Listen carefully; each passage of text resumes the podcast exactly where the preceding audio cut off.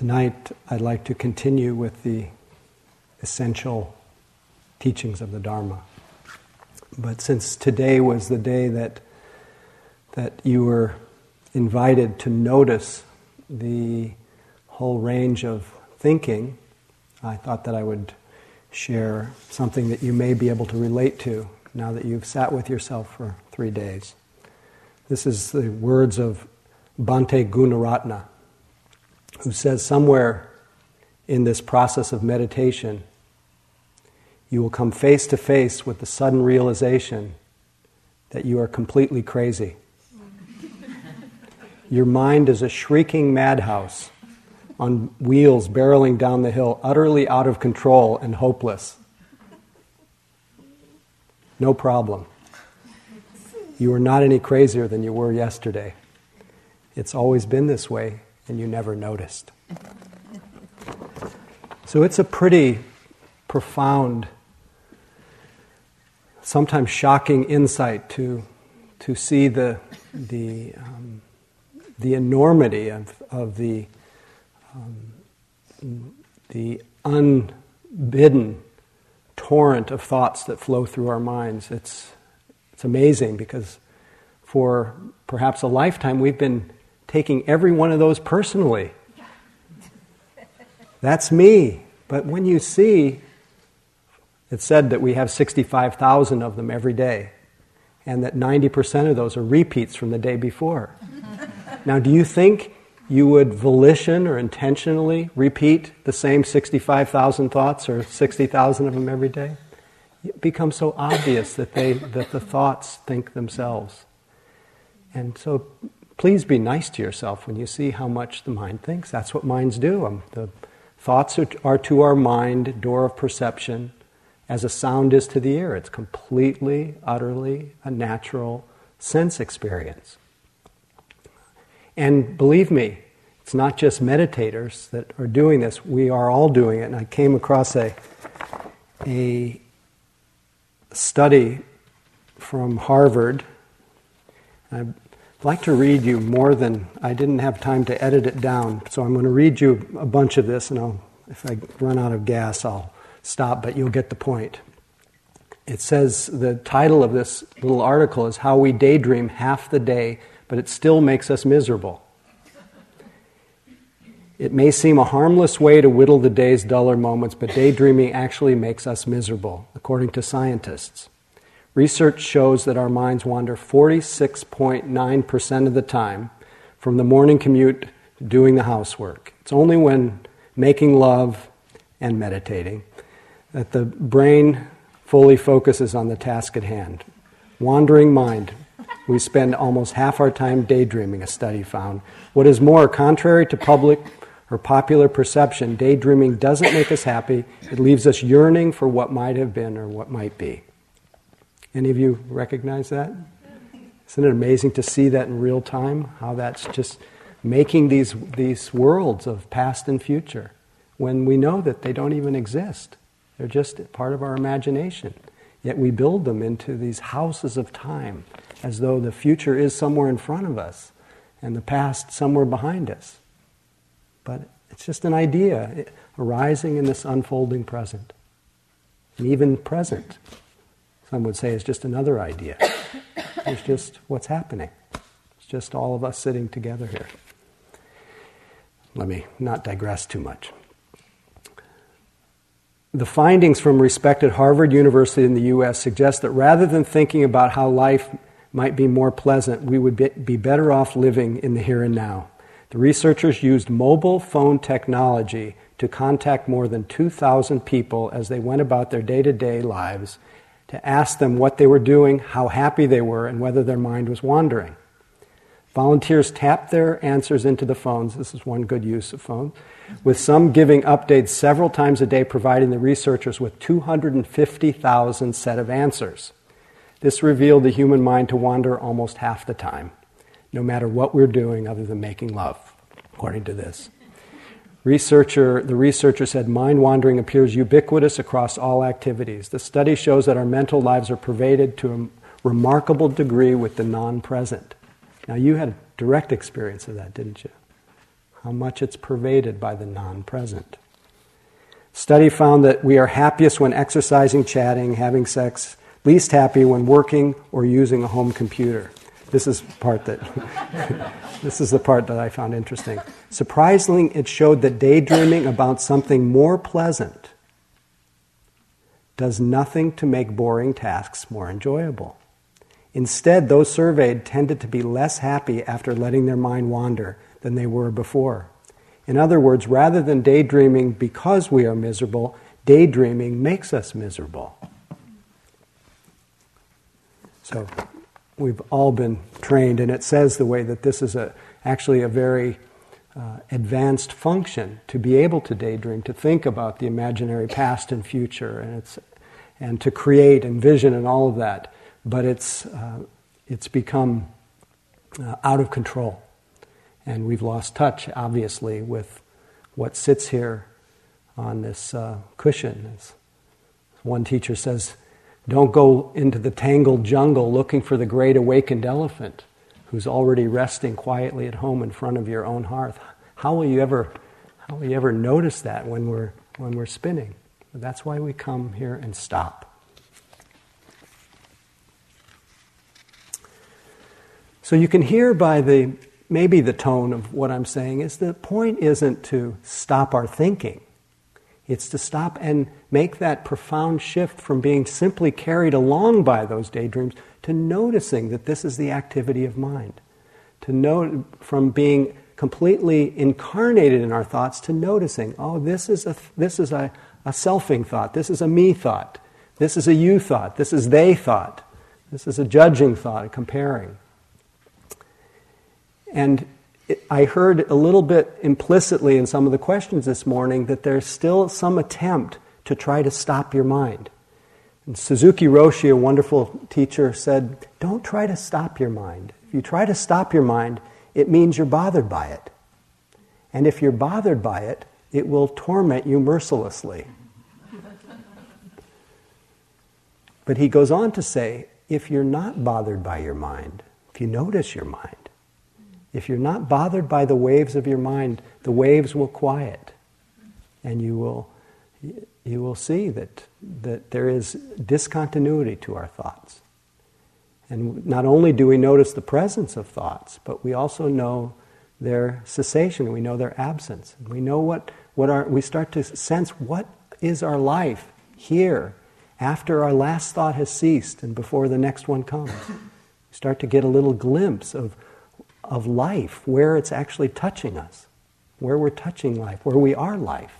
We can't even separate ourselves out in that sense of immediacy.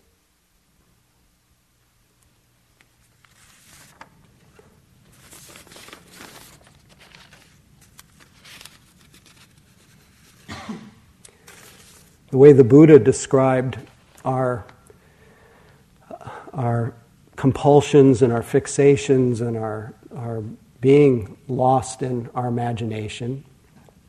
Uh, he said we're like children playing in a house that's burning all around us.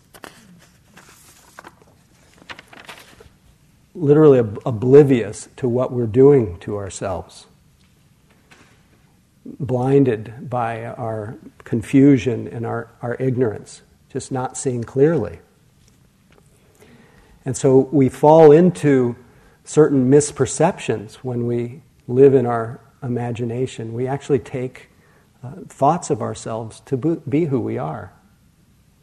But actually, the thoughts that you have about yourself could never capture who you are. You're so much more profound. You know, what can you say about yourself, really, when you're just sitting here? Uh, if you don't pick up one of those ideas, all you can say is, I'm, I'm here, I'm awake, and I'm filled with everybody here. But we're used to consulting the, the memory banks, as one of my teachers called the, the graveyard of memory, always looking to the past for our identities when there's such a fullness right here, so much beyond the tangle of your, of your ideas. So the Buddha rather than, even though it's a very dramatic sutra where he says, you're like children playing in a house that's bur- burning all around you. And he goes on to talk about the burning of desire and the burning of becoming, the burning of all this stuff. But it's really, in, in the way that I see it, it's really the burning the fires of confusion so that you are blinded to the, the open secret, it's sometimes called, the open secret that uh, what all of us in our mad search in our minds into the, houses of time, uh, we're ultimately really just searching for the, the one who sits here. That's why Emerson said, Who you are, shout so loud I can't hear what you say but yet we, are, we somehow get so caught in what we're saying that we miss our, our being that sits here. Not the idea of it, the, just your immediate felt experience is so, on one hand, so ordinary. But when we start to feel that sense of connecting with life right where it's touching us, uh, it starts to feel a little bit more alive. And I have a feeling you're probably connected a little bit more with that sense of aliveness, of the present moment. As teacher Nisargadatta said, reality is what makes the present so vital, so different from past and future, which are merely mental.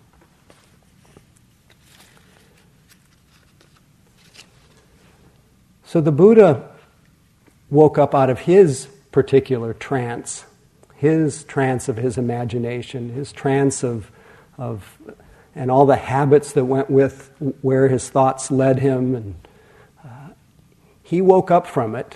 He had the grace, you could say, of being confronted with uh, a feeling of dissatisfaction, of a feeling, a kind of queasiness, a kind of feeling that something wasn't quite right.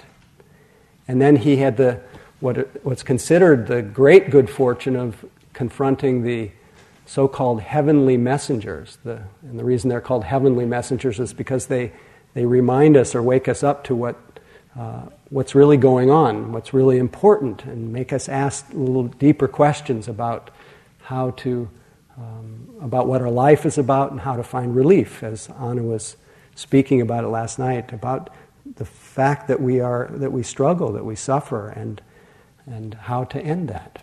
That's really all he was interested in. But these heavenly messengers that he confronted, or that he was visited by, or crossed his path, were the obvious messengers in all our lives that we somehow tend to ignore or try not to notice uh, of sickness, of aging or old age, and, uh, and death. It's the fact of it that the, that the very, as one dictionary definition put it, the very definition of birth is the leading cause of death. It's also the leading cause of everything that goes along with you, what you experience in your life. Birth is the leading cause of what the Buddha later talked about. It's the leading cause of, of all the kinds of stresses that come with our life and the joys, the 10,000 joys and the 10,000 sorrows. So he felt this this inherent experience of, of something being not quite right, something, something, a feeling that whatever it is that we look at, hear, smell, taste, feel, eat, every even joyous moment, he saw that it was marked by some feeling of being unsatisfactory, unreliable. He saw what's called dukkha, Dukkha is the word that's loosely translated as suffering. But the deeper, it really maybe shouldn't even be translated because it's got so, so many levels of meaning. But it has the, the image that the Buddha used was a, or I'm not sure if it was the Buddha, but it, the, the experience of a, a, an axle not fitting quite right in the wheel the squeaky wheel, the, the unevenness, the, the instability, the, um, the just not think, life not being so smooth. And he felt this. And he was determined to find something that was a little smoother, more reliable, uh, some place that he could rest and have it be not leave him with that feeling of dissatisfaction. But he saw that everything that he'd relied on, his body, he knew was not going to be a reliable refuge, a wonderful anchor for our attention when we're alive, but uh, not always pleasant, and clearly gets sick and gets old and dies. And perhaps he thought he could find some kind of reliability in his moods and in his emotions. You've seen how many of those have come and gone, coming and going. No way to find any kind of lasting satisfaction in that delicious feeling you had when you ate uh, that. How about that lunch today? Unbelievable. Every meal here, it's, it's just remarkable. Can't take anything away from that, um, the amazing pleasure of that. But sometimes we, we put so much faith in that pleasure that we, we miss that it's, it's changing, and then we're left with a feeling of, ah, and a feeling of loss. And what do we usually fill that feeling of loss with? Because nobody wants to feel that. We, we just fill it with the, the desire for the next meal. And we can spend our whole life, our whole retreat waiting for the meals, waiting for the bells, waiting for the Dharma talk, what, whatever the next source of entertainment. And sorry to say that, as you could probably notice, these Dharma talks are also unsatisfactory, unreliable as a source of well being. You may have a few moments of pleasure. but what he found more interesting is not so much that search for pleasure, but uh, searching for something that uh, a sense of well-being that didn't depend so much on the, the fleetingness of, of pleasure.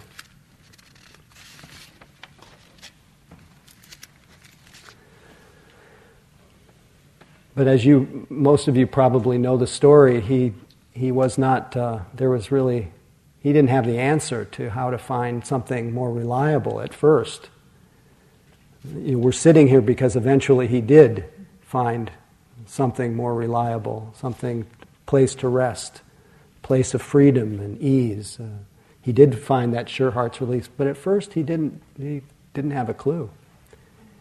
But he made that determination to sit just like you are, and he went to, and he didn't have as much good company as you.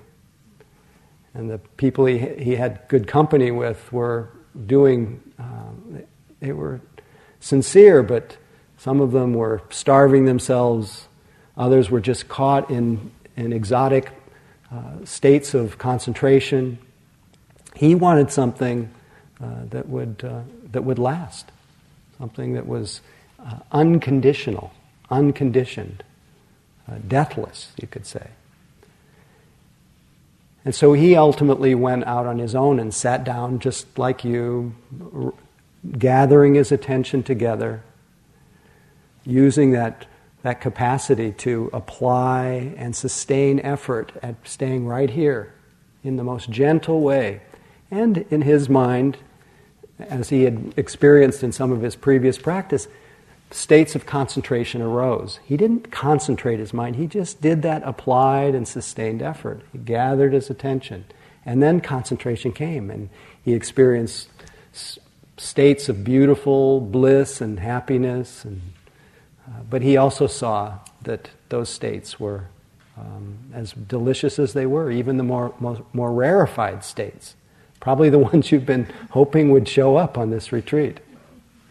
He he, he, on one hand, he said that if you don't have some little glimpse of that sense of peace or contentment, even for a moment, you, it's hard to keep going. But that same experience, if you, if you make that your devotion, if you think that's what the practice is about, you'll be, um, you'll be uh, unhappy because eventually, even those delicious states, as you probably noticed, they fade away. Nobody in his day was teaching anything but these rarefied states that he could find anyway. So he went on in his own without the, without the Sangha. You have the Sangha. And he sat down and he was visited by the same mental states the f- same common afflictive emotions that all of you have faced. It wasn't just, in fact, he still faced them even after his awakening. The hindrances, wanting, the wanting mind, the mind that is the lustful mind looking for, for the next thing, the, the part of your mind that's, that's moving toward what's next, that's waiting for the, the bell, that's held in that state of suspended happiness.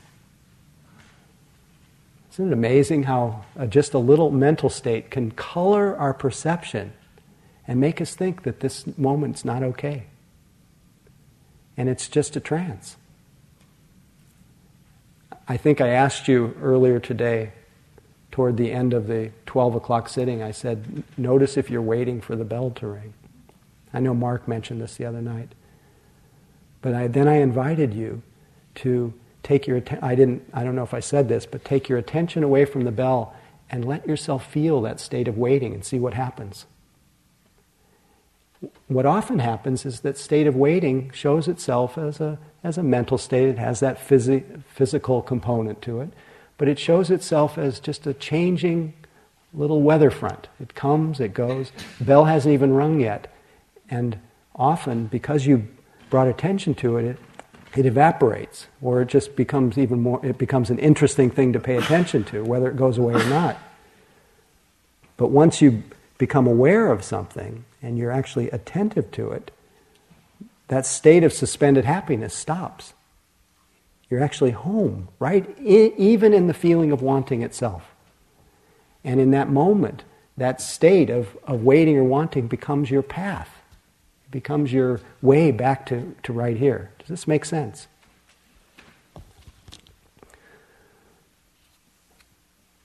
So the Buddha was visited by all the afflictive feelings, all the tra- all the the feelings that make us feel like the present is some place that's either, as as Eckhart Tolle says, a place we pass through on our way to someplace else, makes it feel like an obstacle or like the enemy being right here.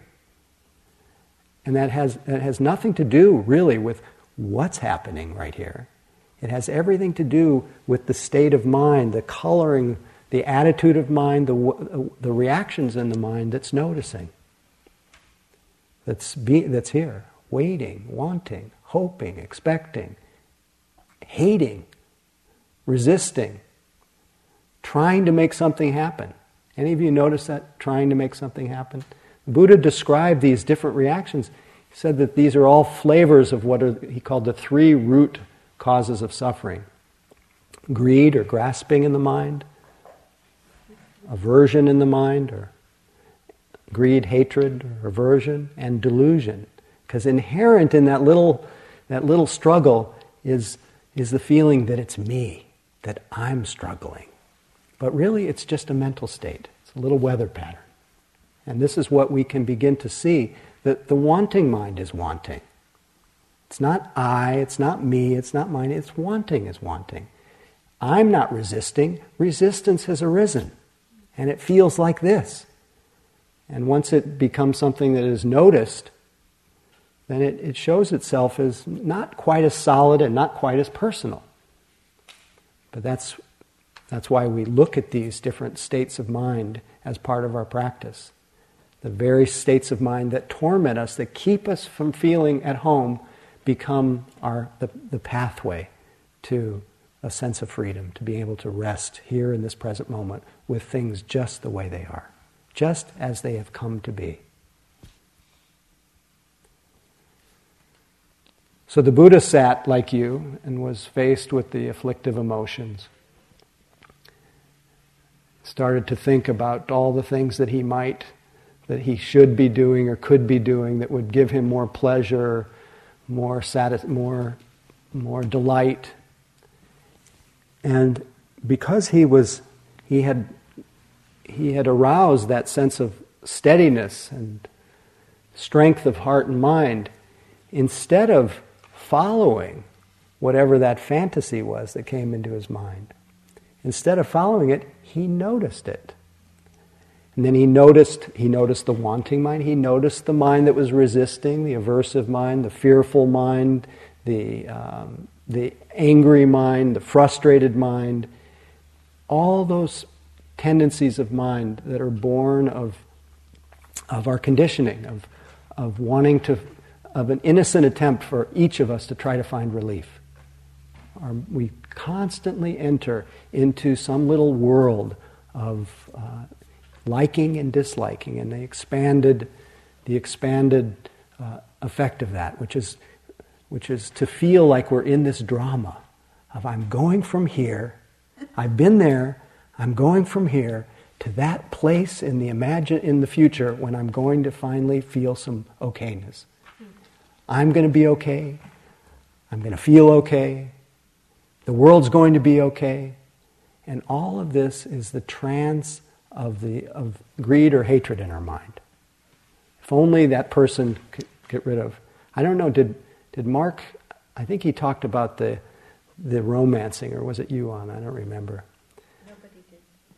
The tendency of our mind that always shows up on a retreat. There's just that, that moment where you look at somebody, even though we're not meant to be gazing at anyone, but that you may catch them out of the corner of your eye and they trigger in you a pleasant feeling. You feel this pleasant association with the sight of that person or how they walk or what kinds of clothes they wear or whatever. And before you know it, your mind just takes off into the mating, the, you know, the dating, the mating, the marriage, the, the travel, the divorce, the, all in the span of, of two minutes. And for those of you who who have most people who've sat retreats have had what's called it's called a VR, a vipassana romance. It can be when you're caught in the fantasy of it. There's a superficially it has a certain pleasure, but the underlying feeling of is I'm just hopelessly, hopelessly dependent on whether this works out or not. And that person has become the secret to my ultimate happiness. And of course, what does this do to my experience of the present moment? It obliterates any chance of relief and peace right now. And I literally enter into this, this drama, playing in a house that's burning all around me. I'm just burning up with, often the comment is burning with desire. And then, of course, at the end of the retreat, you go up and cross that Grand Canyon and approach that person, and they look at you like they've never seen you before, oblivious.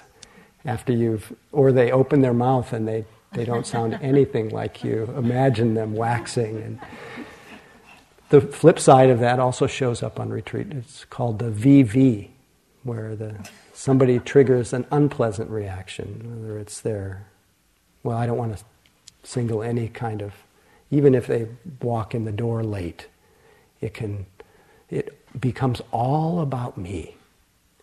Everything gets about my retreat, and they're causing my retreat.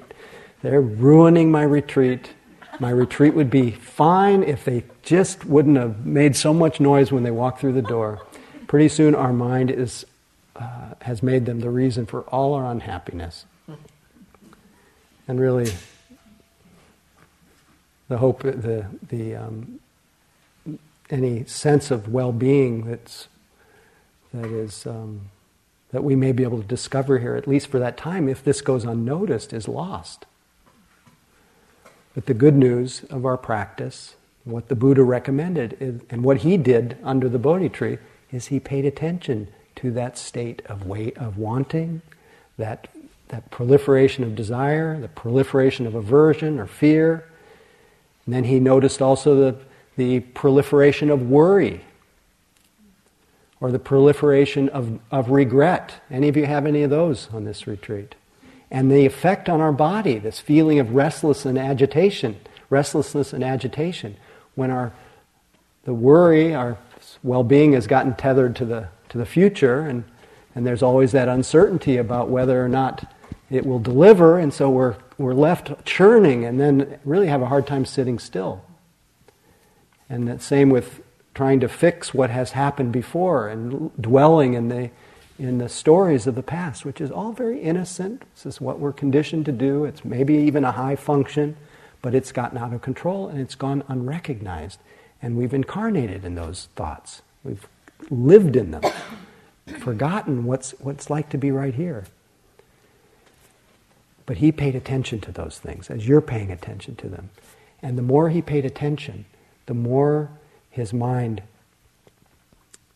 rather than being contracted and dulled by these afflictive emotions when they go unnoticed, they, be, they brightened his mind. They became his path. And he noticed, whoa, this is, this is the wanting mind. This is the doubting mind. That's the other one of the five main mental states. This is doubt. Doubt feels like this. And the more he noticed, the more it, it was like rubbing, rubbing two sticks together. Mind ignited with a kind of brightness. It, it lightened the mind rather than dulled it and dimmed it until his mind, from paying attention to things moment to moment, was shining, literally shining in its clarity. And the more his mind shined in its clarity, the less reactive he became, the more interested, the more curious, the more he started to see the commonality of everything that went through his mind. And the more he saw that it was coming and going, the less he grabbed and the less he pushed away. The more he experienced this quality of a kind of joy, a taste of a well being that, didn't that didn't depend on what was in his mind. Perhaps today you tasted when you were just able to be with even a painful feeling without, uh, without suffering. So the pain is, you've probably heard this before, the pain is inevitable, but the suffering is optional. It has everything to do with the way that we relate to what's there. And the very function of mindfulness is to, be, is to transform that way of of relating to our experience with grasping, condemning, or making an identity around it, making it into me, to, to simply noticing with great immediacy, great love and curiosity about what's actually happening. How have things come to be? How have they, this is, this is how life has unfolded up to this moment. This is where Everything of all time has come together into this moment. That's the function of mindfulness, for us to taste life in its um, reality, free of our, free of the, at least the belief in all the considerations and analysis and interpretation and speculation, but freshly. And we even use our most difficult emotions, our most difficult states, as that means of connecting with that sense of immediacy.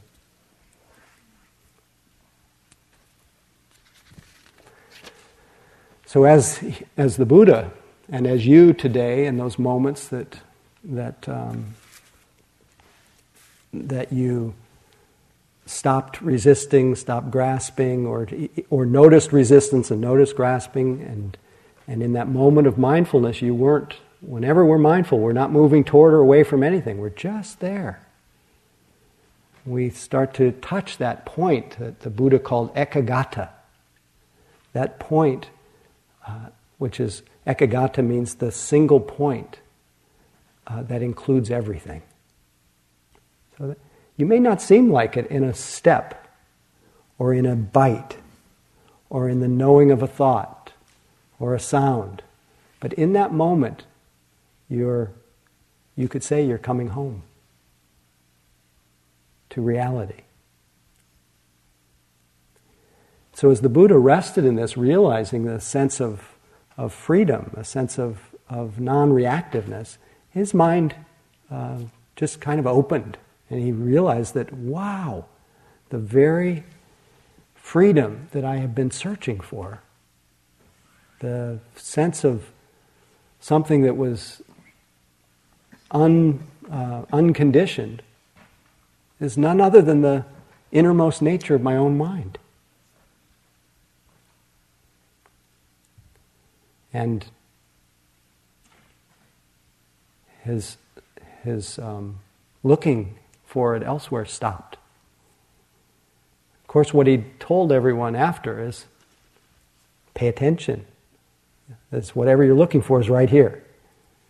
And you start with something that you can, that you can pay attention to easily your body and your breath. Don't look anywhere, don't look beyond this, this fathom long body. And at first he didn't think anybody could get it, but he, he, he then uttered this phrase. He said, In this fathom long body, with its perceptions and senses, lies the world, lies the cause of the world, lies the end of the world, the cessation of the world, and the path leading to the end of the world, the cessation of the world. What he means by the world is, is the worlds that we create in our imagination. The endless cycles of, of birth and death that we go to. You could say metaphorically in your mind, it may be literally, but we don't know that on, real, on present evidence. We only know that we go into mind worlds continuously, creating a picture of the world. And it's, I, I'm very happy that I can create a picture of the world, that I can think about the people in different parts of the world that are suffering and this or that. But that's not really the world. The world is right here. The world is you. The world is your is hearing, is smelling, is tasting, is touching, thinking even. And due to our, our not, not being attentive to the world as it is, as it's come to be, is our mind in reaction to what's happening every moment in reaction, our mind goes into a state of fight or flight in the form of I want, I want to get rid of, and I'm insecure. Any of you ever feel that? And then the pressure of all that, as Anna talked about this morning, the pressure of all that spawns this world called papancha, this world of imagination. And we literally, in our minds, create a version of ourselves that's going from the past, passing through the present, on our way to the future. Somebody who doesn't even actually exist, the imaginary version of us. Now, whenever I say this, I always like to remind everyone that you exist. You're here in living color, but that you that you are in your immediacy, in your unique expression of life, so different than the version that goes in your mind, and that when unnoticed, drives you into actions, drives you into actions of looking elsewhere for a sense of well being, overlooking this moment. So the Buddha said, In this fathom long body lies the world. So when he got up from his cushion, having seen something very subtle, he went to see his friends who thought would be some of his ascetic friends who were the most sincere, who he thought would understand what he had realized, uh, that could be at least pointed in that direction. And he saw with his mind that, that there were those with just a little bit of dust on their eyes, and if they, were, if they could uh, brush away the dust, and that's another function of mindfulness. Just mindfulness, moment to moment, brushes, brushes the dust of, uh, as one teacher, Nisargadatta, says, brushes the dust of memory to that, so that the clear mirror of our mind is, is laid bare. And Anna spoke earlier today about our mind being mirror like. This is, Rumi puts it this we are the mirror as well as the face in it. We are pain and what cures pain. We are the sweet cold water as well as the jar that pours. We are tasting the taste of eternity in every moment. We are the mirror as well as the face in it. But he, the Buddha saw that there were those who, if they could brush the dust of memory, could realize that sense of intimacy with all life and melt away that sense of isolation and separateness. As you can hear, I am the mirror and as well as the face in it. We're not as separate from things as we think. And you feel that in the silence. So, what did he? What do you think the Buddha said to his friends? He didn't start with the with the good news. He ended with the good news. He started with the news that he thought that we need to know so that we stop running away from this moment by running after some imaginary uh, golden dream that will only keep our mind in a state of, of, um, of dissatisfaction, that will only keep us uh, overlooking this open secret. He, told, he pointed to what is true about our lives and that we just avoid, out of love for ourselves, we avoid at any cost, but it actually, uh, our attempt to avoid only uh, makes us more miserable, as that daydreaming comment said. We hope to find pleasure in our daydreaming, but then it, makes, it actually makes our life harder to bear when we're actually here. So he, he, he started with in this very famous sutra called the, the Dhammacakka Sutta, which is the bigger sutta, but within that, he, the central part of it, which is really the central teaching that all the other teachings uh, flow from, was the teaching on the Four Noble Truths. He said that, that uh, this life has within it that which is hard to bear things that are difficult to bear. It's not all pretty. He didn't say it was all bad either. He said it's not all pretty. There is, there is uh, pain in being born, there's pain in aging, pain in sickness, pain in dying. There is pain in not getting what you want. There's pain in not wanting what you get. There's pain of separation. There's pain of, of grief, of sorrow, of Another word used is lamentation, lamenting. This is just a fact of life. This is one of the problems that every single being who is born has. So if you have any of those, join the club. You're not alone. There's pain in things passing away, there's pain in change, and there's just there's pain and challenge and and unsatisfactoriness, that squeaky wheel feeling, and just having to do so much. Every day, having to get up, wash, clean, shop, work, listen, hear, see, all the, just the constant barrage of the senses, that it's the impingement of our sensitive, tender beings is hard for us to bear, called that sankhara sankhara dukkha. The, we're, we're, we are born into a sea of conditions that, that we have no control over, really. All the things that present themselves in our lives. We can't even, couldn't even control the fact that we were born. That we are part of a sea of what one person, one teacher calls it contingencies, everything dependent on everything else. We're we're constantly being moved by the, by the currents of, of life, the, the larger, non personal, collective currents of politics and weather and, and then all the family conditioning. And all of that's hard to deal with. It's not everything that it's cracked up to be.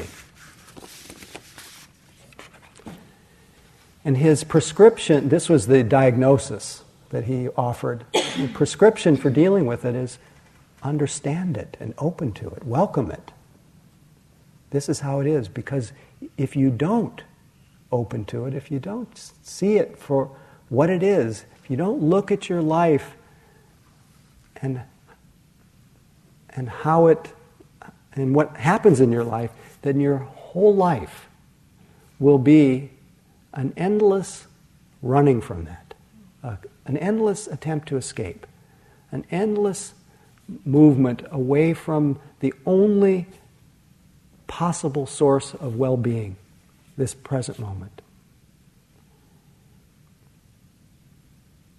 And why would he offer that prescription?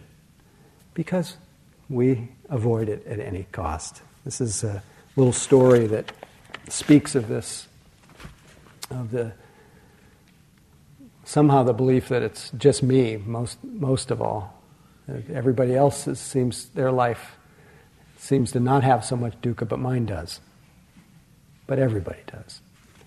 And this is a story called the, uh, the 84th problem. Once a farmer went to tell the Buddha about his problems.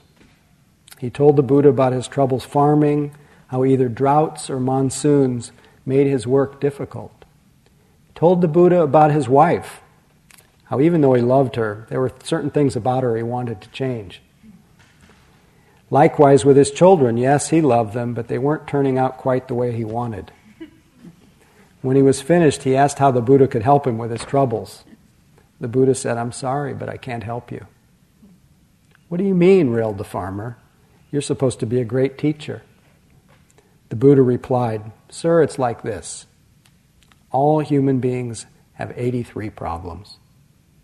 It's a fact of life. Sure, a few problems may go away now and then, but soon enough others will arise. So we'll always have 83 problems. The farmer responded indignantly. Then what's the good of all your teaching? The Buddha replied, my teaching can't help with the 83 problems, but perhaps it can help with the 84th problem. What's that? asked the farmer. The 84th problem is that we don't think we should have any problems.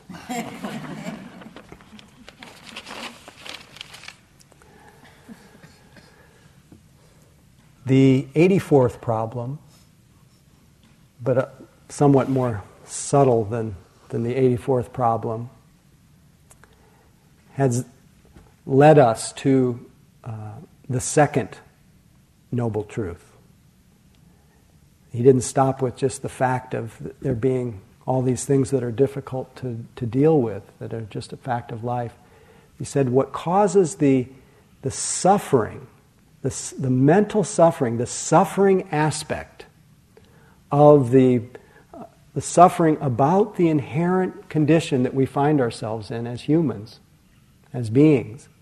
What makes the suffering about that, the dukkha in its suffering element, there's dukkha in its unreliability, in its unreliable, changing, uh, unsatisfactory. That's sometimes considered the best definition of dukkha, unsatisfactory. But it also has a flavor of suffering in it.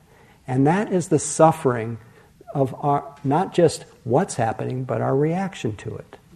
And he said the cause of our suffering is this deep seated tendency, which we can use as our path, because you will notice it inevitably, but this deep seated tendency to want things to be different than the way they are.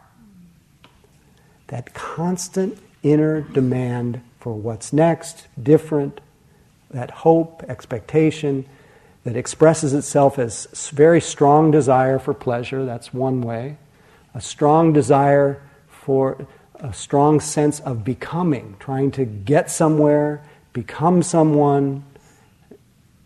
has a, a, kind of dark side, which is the desire to make everything stop, which is sometimes the hardens into a, a strong impulse to shut down, and people often will will um, medicate or just some way to check out. And it, the extreme version of it is that suicidal impulse.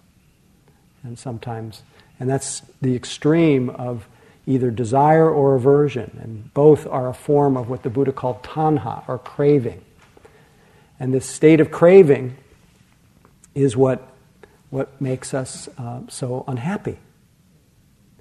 And it's also the cause of building that build that house that we build in our mind, building that house of self. That Uh, it goes kind of like this, and this is kind of a shorthand version. Something happens. It's we we almost like the vipassana romance. Some some pleasurable feeling comes. There is an, an instant liking of that, and that liking hardens into craving or into wanting, that wanting into craving. Pretty soon, my mind says, something's got to give. And then that pressure spawns that whole little world of, I want that, I need it, I've got to have it. And we literally, inc- we become this imaginary person in our mind. But of course, the body follows. And we're caught in that lifetime of pursuing what I want to happen. And I know Anna read from Rumi about our wanting mind last night, but uh, a, poem that it reminded me of when she was speaking was this poem where he said, Failure is the key to the, we'll say, queendom within. Your prayer should be break the legs of what I want to happen, humiliate my desire, eat me like candy. It's spring, and finally I have no will. Because if we, if we, and this is, how do we break the legs of what I want to happen? We notice the wanting mind. We notice the mind that builds that house of me and me who exists in time, going from the past to the future, all that whole imagination. And how do we feel when we're in that hot pursuit? That when we're caught in the object, it's pleasurable, but there's often a feeling of unsteadiness, of of insecurity, of fear.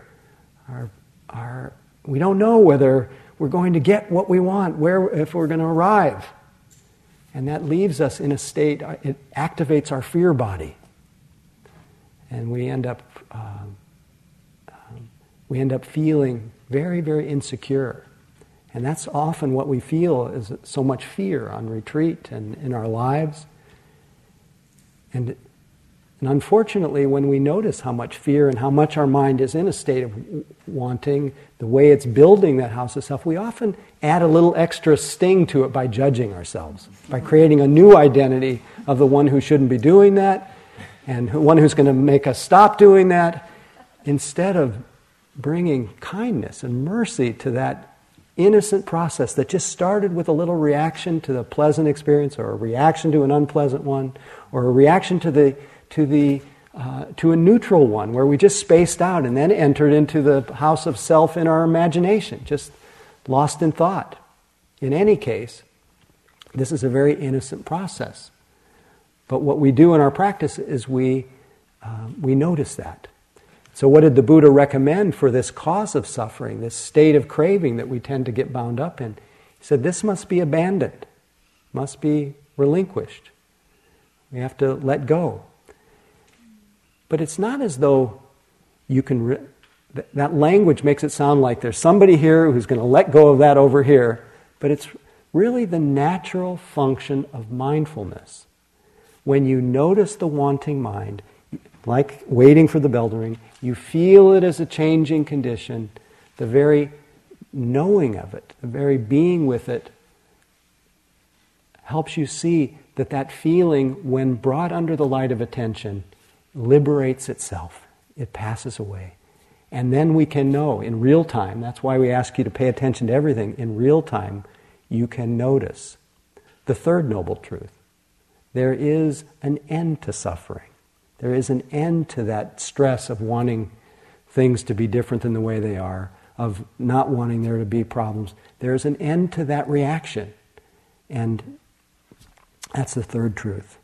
That you can, in any moment, leap into the middle of your life just by being mindful of it right where it is.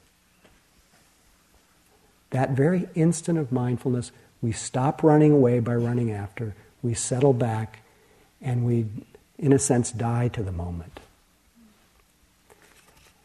And many people have said many things about this realization that I'm simplifying it as something that you can notice in, in one moment, but it's often seen as a, if a person's been practicing a lot, they may have a very profound recognition of, of this kind of freedom. As one wonderful Japanese nun, Taijutsu, how she put it, Taijutsu saw that arising arose. Now just think about the, next, the last thing you paid attention to. Taijutsu saw that arising arose, abided, and fell away. She saw that knowing this arose, abided, and fell away. Then she knew that there was nothing more than this. No ground, nothing to lean on stronger than the cane she held, nothing to lean upon at all, and no one leaning and she opened the clenched fist of her mind and let go and fell into the midst of everything. So that moment of mindfulness is literally a moment of opening that tight fist of grasping or craving. And we discover in that little instant of, of awareness, if we stay with it, that space is there, as one Tibetan teacher says, open, inviting, and comfortable, even in the midst of something that was up to that moment really hard to be with. The hard to be with had to do with holding on.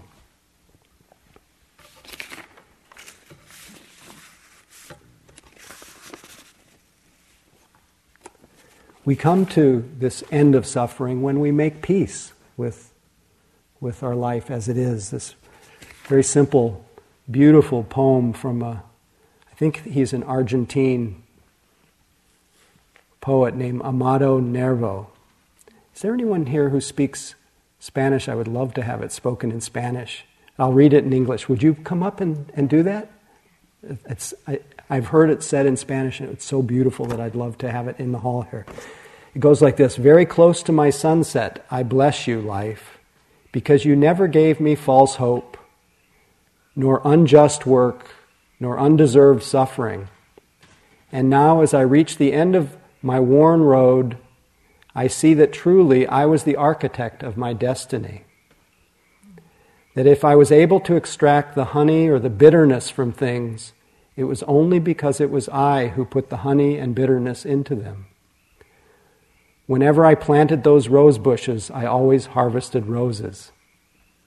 It is true, after my flourishing, winter will follow. But you didn't promise me that May was eternal. Without a doubt, there, was long, there were long, painful nights, but you never promised me only good ones. However, I experienced many that were blessedly peaceful. I loved, I was loved. The sun caressed my face. Life, you owe me nothing. Life, we are at peace. You really? Thank you so much. It's called En, en Paz.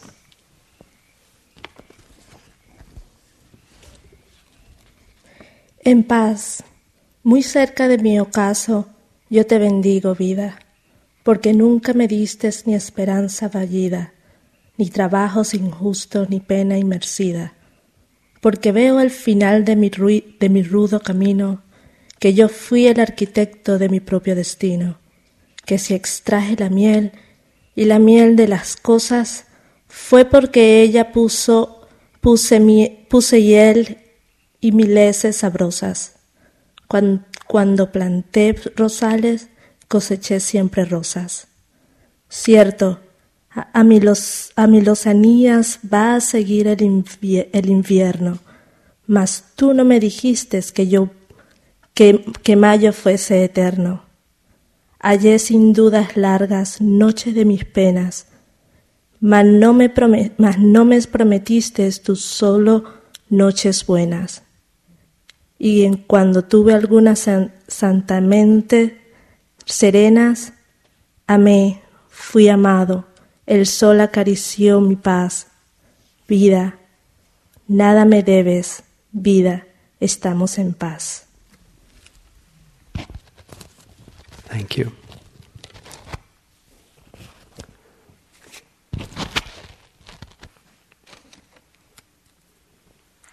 So the Buddha didn't stop at uh, there being an end to suffering. He said, This must be realized. He said, Finally, that, uh, and he was also, for if you didn't remember, he was called Sukhiya or the happy one. So it was all about the path of, of learning how to be happy. And he said finally that there is a path that we create with, with the very stuff of our own life.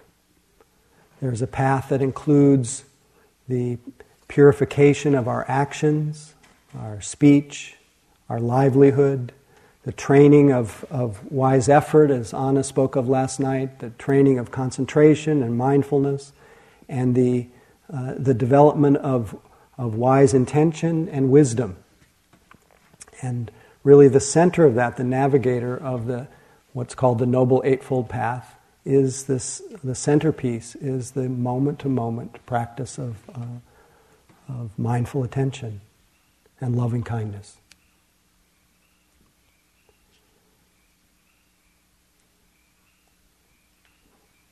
So a reminder once again as we as uh, before I read a closing poem the passage from the Buddha in this fathom long body with its perceptions and senses lies the world, the cause of the world, the cessation of the world, and a, the path leading to the cessation of the world. And finally, just to express the, what you can discover in each moment, a poem called The Little Duck from Donald Babcock to close. Now we're ready to look at something pretty special. It's a duck riding the ocean 100 feet beyond the surf. No, it isn't a gull. A gull always has a raucous touch about him. This is some sort of duck, and he cuddles in the swells. He isn't cold and he's thinking things over. There's a big heaving in the Atlantic, and he's part of it. He looks a bit like a mandarin or the Lord Buddha meditating under the bo tree, but he has hardly enough above the eyes to be a philosopher. He has poise, however, which is what philosophers must have. He can rest while the Atlantic heaves because he rests in the Atlantic. Probably doesn't know how large the ocean is, and neither do you, but he realizes it. And what does he do, I ask you? He sits down in it. He reposes in the immediate as if it were infinity, which it is. That is religion, and the duck has it. He has made himself part of the boundless by easing himself into it just where it touches him. I like this little duck. He doesn't know much, but he has religion. So let's sit for a moment.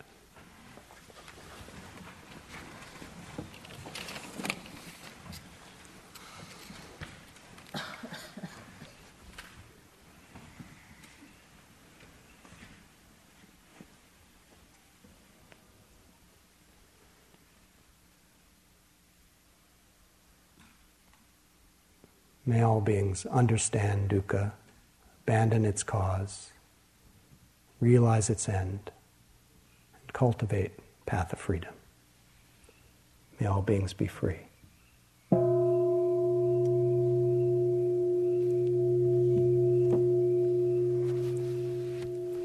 Thanks for your attention.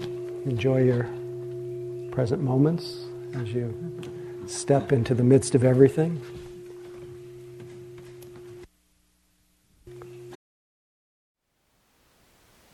Thank you for listening. To learn how you can support the teachers and Dharma Seed, please visit dharmaseed.org slash donate.